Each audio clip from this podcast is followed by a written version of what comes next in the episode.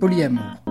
Orientation relationnelle présumant qu'il est possible et acceptable d'aimer plusieurs personnes et de maintenir plusieurs relations amoureuses et sexuelles à la fois. Pansexuel avec le consentement. Orientation sexuelle désignant l'attirance, l'affinité d'une personne pour les autres, indifféremment de leur genre, des identités pornographiques, devenir sur choses la domination, le le jalousie personne qui de la part des autres, amitié très exclusive, qui prend ombrage de tout attachement de l'autre, conversion. un nouvel objet et de ses attachements communication non violente, kinky, attitude de communication qui votre aptitude à donner avec bienveillance et à inspirer aux autres le désir d'en faire autant. 10 minutes après l'amour. Épisode 7. Mais tu couches avec d'autres gens?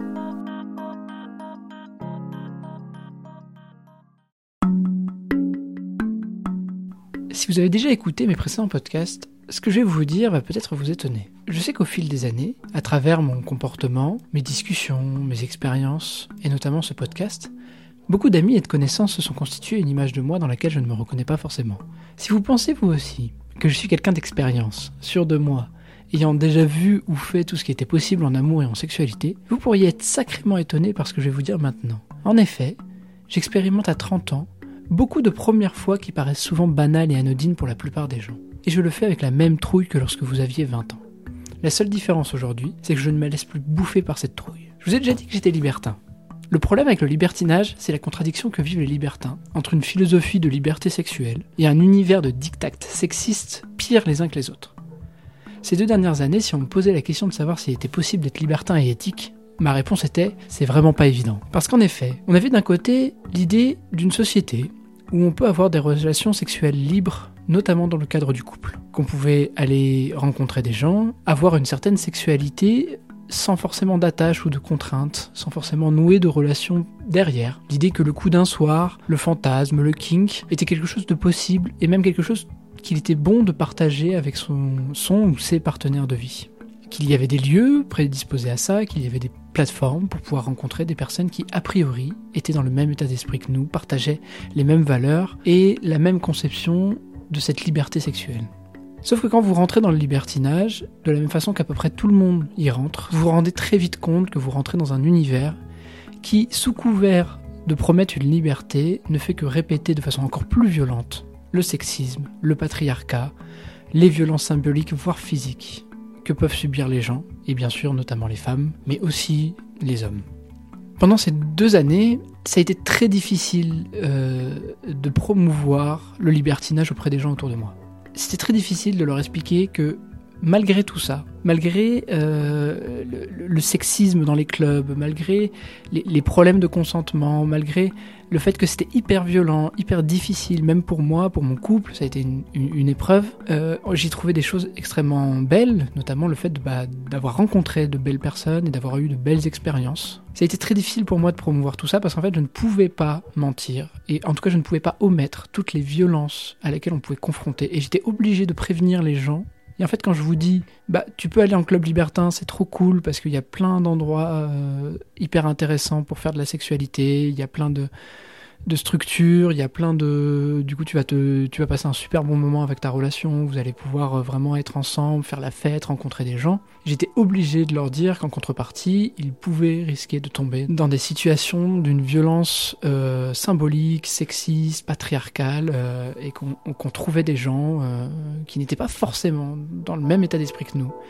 le monde libertin rassemble tout le monde en fait. Il n'y a, qu'un seul endroit où tout le monde se retrouve et donc du coup vous, vous prenez vraiment le risque de, de vous retrouver avec des gens avec lesquels ça ne peut pas du tout fonctionner. Et c'est malgré ça, malgré, euh, malgré le fait que j'ai fait des super rencontres à partir justement de sites de rencontres où on pouvait peut-être un peu plus sélectionner les personnes euh, en accord avec nous, jamais on a réussi, donc jamais ma, avec ma femme et avec ma femme et moi-même, nous avions réussi à rencontrer des gens en club malgré le fait qu'on y aille régulièrement. Parce qu'il y avait toujours des barrières, en fait, on était là tout seul dans cet univers et il fallait de nous-mêmes comprendre comment cela fonctionnait, de nous-mêmes comprendre quels étaient nos désirs, de nous-mêmes comprendre comment fonctionnait notre envie de lien aux gens, euh, comment draguer, comment approcher quelqu'un, comment s'assurer de notre consentement, comment s'assurer du consentement des autres. Et en fait tout ça, alors que vous êtes censé faire la fête et vous amuser, tout ça venait vous percuter violemment. Ce qui fait qu'en deux ans, je n'ai jamais pu, euh, nous n'avons jamais rencontré personne en club. Et un jour, une amie est venue avec quelque chose. Elle m'a dit Hé, écoute, tu, tu, sais que moi aussi je suis libertine, mais que je ne peux pas aller en club, que je n'y arrive pas. Et ben j'ai trouvé quelque chose, j'ai trouvé une communauté, j'ai trouvé des soirées qui sont clairement des soirées libertines, pas que, clairement pas que où on essaye de briser tout ça, où on essaye de, de, de, de, remettre un univers éthique avec des valeurs, avec, avec une sécurité émotionnelle, une sécurité sexuelle, une sécurité de chaque participant. Et ces soirées, c'est ce qu'on ce qu'on appelle des soirées à sexualité positive. Donc ce sont tout un, tout un univers que je vais pas pouvoir, euh, voilà, que je, connais assez mal en fait, toute la communauté de sexualité positive. Je vais pas pouvoir faire un, récap dessus. Je vais pas pouvoir vous expliquer euh, l'origine, d'où ça vient, quels sont vraiment les, les fondements. Parce que moi, moi-même, j'y suis tombé très tardivement. Là, je, je viens juste de découvrir. Mais ce qu'il faut se dire, c'est que il existe réellement des gens qui pensent et qui organisent des soirées avec l'idée de dire que pour qu'on puisse rencontrer de façon vraiment de façon safe, de façon euh, rassurante, complètement en accord avec ses propres désirs et en étant dans sa sécurité d'être dans la capacité d'exprimer euh, son consentement à tout moment, quel que soit ce qui se passe, eh ben, on pouvait organiser ces soirées, qu'on pouvait travailler dessus, qu'en fait que tout cela, ça s'apprenait qu'on ne devait pas être laissé seul face à ça, qu'on ne devait pas être juste voilà propulsé, euh, vous et votre relation avec une envie de sexualité et pouf débrouillez-vous, personne ne vous apprendra comment faire. Voilà et pour moi c'était extraordinaire parce que ce qu'il faut bien comprendre c'est que moi je n'ai jamais passé par d'étapes où j'aurais pu apprendre à draguer, apprendre à, échanger avec des partenaires, puisque je découvre que maintenant, vraiment, euh, à 30 ans, en rentrant dans tout ça, quittant la monogamie, je, découvre tout cet univers. Et même pour beaucoup de personnes qui sont déjà passées par là, qui peut-être ont vécu pendant des années et des années euh, des expériences classiques de rencontres de personnes, ça restait extrêmement difficile et compliqué. Et là, en fait, euh, bah, moi j'ai participé à une soirée même deux soirées, où en fait on commence par ça. On commence par dire, ok, ici vous ne connaissez peut-être pas tout le monde, et vous avez peut-être envie de relationner avec des gens. Alors quand je dis relationner, ça ne veut pas forcément dire avoir une sexualité. Ces soirées ne sont pas forcément ancrées dans la sexualité, même si bien sûr elles ont, elles laissent la porte ouverte, puisqu'on appelle ça des soirées à sexualité positive. Donc il y a une espèce de porte ouverte de dire à la fin de cette soirée vous pourrez avoir des relations sexuelles, mais ce n'est absolument pas une obligation. Et on commence vraiment par poser les bases. Ok, Qu'est-ce que le consentement? Comment ça fonctionne? Quelles sont ses règles? Est-ce que vous le saviez, vous, que le consentement, il est révocable? C'est-à-dire qu'à tout moment, vous avez le droit de changer d'avis 15 fois qu'il est spécifique. C'est-à-dire que si vous donnez votre consentement pour boire un thé avec quelqu'un, ça ne veut pas dire qu'il a le droit de vous toucher la main ou qu'il a le droit de vous embrasser. Et c'est pas parce que vous donnez votre consentement pour embrasser quelqu'un qu'il a le droit d'aller plus loin avec vous, etc., etc. Qu'on est là aussi pour apprendre à poser son désir. C'est-à-dire qu'en fait, comment vous faites pour aller vers quelqu'un et pour lui parler et comment vous faites pour que pour créer un, un cadre de bienveillance où vous savez que si vous allez exprimer votre désir à quelqu'un, cette personne va le recevoir avec bienveillance et elle pourra dire oui ou non. Mais même le ne sera pas un nom qui vous fera du mal, qui va vous, vous faire sentir nul, mais juste un nom qui sera presque libérateur pour vous, de vous prendre un nom de cette façon-là. Et donc du coup, dans ces soirées, on, fait des ateliers, on pratique, euh, on fait des exercices, euh, on discute, on échange, et on, on, se met en situation, on se met dans de fausses situations. Vous allez voir quelqu'un, vous allez lui exprimer un faux désir, et il va vous dire un faux nom.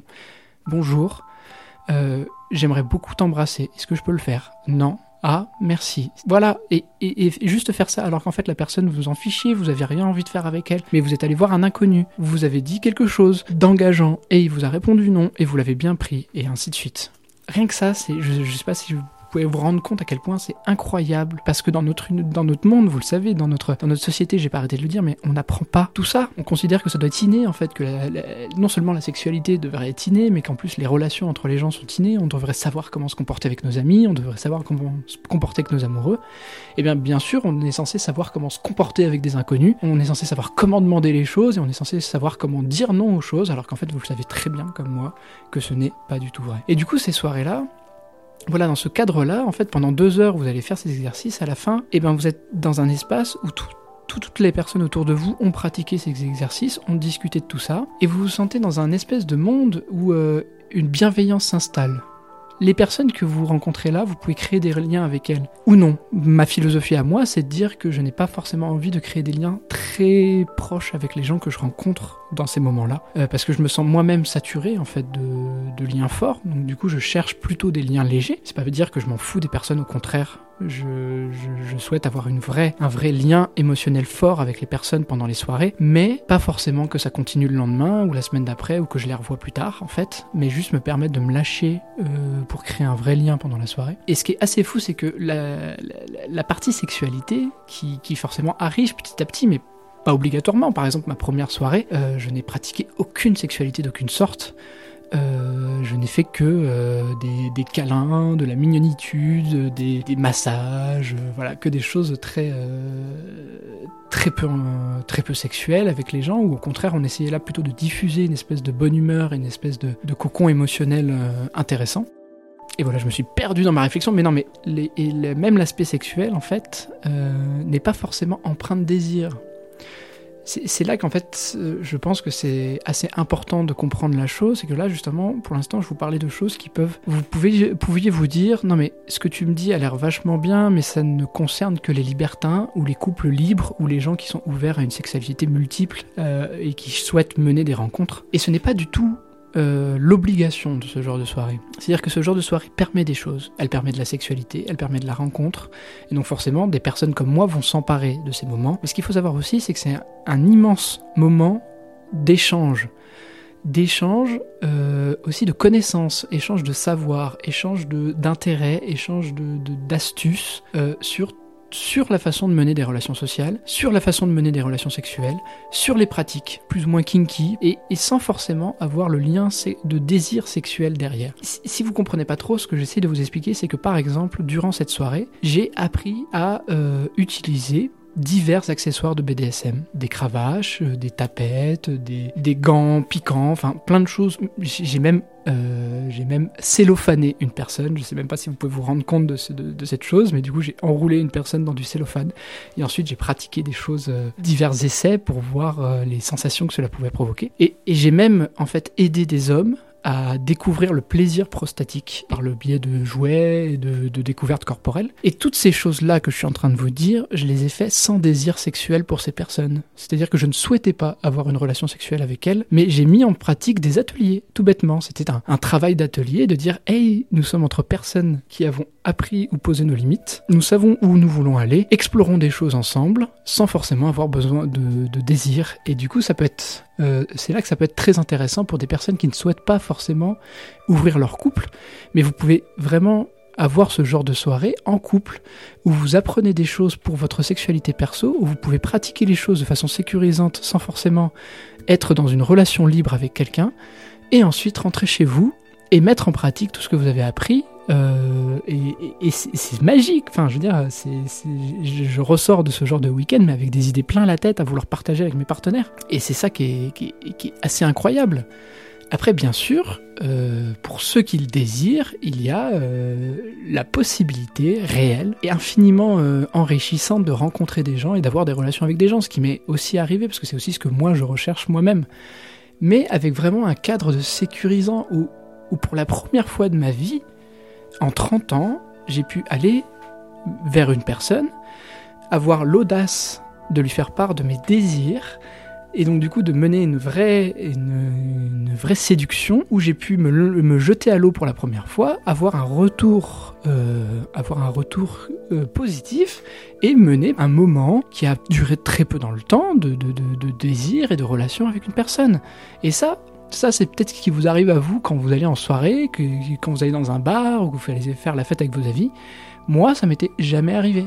Et j'avais besoin de ce cadre pour, que, pour y arriver. Et c'est, c'est incroyable parce que c'est vraiment des lieux, des lieux de bienveillance. Vous pouvez pas savoir à quel point c'était le monde des bisounours en fait. Là j'ai eu tout un week-end dont je reviens le dimanche matin, mais c'était Bisounoursland et c'était beau. Les gens, les gens se faisaient des câlins, se remerciaient pour les interactions, vraiment échanger des, des, des, des mots d'amour entre inconnus presque, tout en sachant qu'il n'y avait pas forcément volonté derrière de se revoir tout de suite ou d'entraîner une relation même amicale, non, juste de dire ok, nous étions tous inconnus, nous avons partagé un, beau moment et ce beau moment nous le célébrons. Je voulais vraiment parler de ces soirées euh, de sexualité positive, notamment pour les personnes qui ne sont pas forcément là-dedans, qui se posent des questions sur comment euh, rentrer dans l'univers du polyamour, même pas du polyamour, mais comment rentrer dans un univers de, kink, euh, comment rentrer dans un univers de sexualité, comment rentrer dans un univers de libertinage, mais qui avaient en même temps extrêmement peur de comment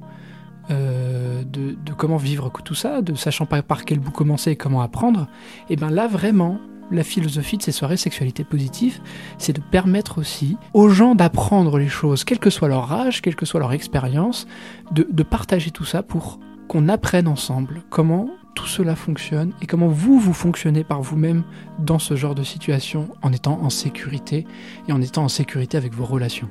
Au final, les soirées sexualité positive, ça répond à une vraie vision politique qui me traverse depuis longtemps. Je suis un fervent défenseur de l'éducation populaire. L'éducation populaire, c'est un principe qui établit que chaque personne, chaque groupe, chaque communauté est capable de produire et de diffuser son propre savoir. Il n'existe pas seulement le savoir institutionnel, produit par les chercheurs, les savants et enseigné par les professeurs. ce savoir, c'est très important par ailleurs, mais il n'est qu'une composante d'un ensemble plus vaste.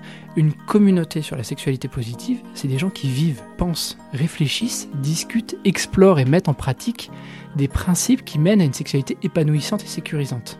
Et surtout une sexualité en dehors des codes dominants et sexistes. En fait, il s'agit avant tout d'agir et d'avoir une réflexion sur ce qu'on fait, sur son action pédagogue brésilien Paulo Freire exprime parfaitement la posture d'éducation populaire dans sa phrase Personne n'éduque personne, personne ne s'éduque seul, les êtres humains s'éduquent ensemble par l'intermédiaire du monde. Et vous l'aurez compris, ce podcast s'inscrit lui aussi dans cette dynamique. L'amour, l'amitié et la sexualité font partie de l'éducation au monde réel.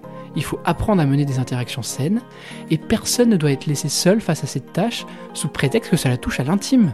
Nous nous devons d'œuvrer ensemble chacun à notre mesure, pour arriver à une société qui corresponde mieux à nos valeurs et de créer notamment, pour moi ce qui était important, de créer une notion du libertinage qui soit autre, éthique.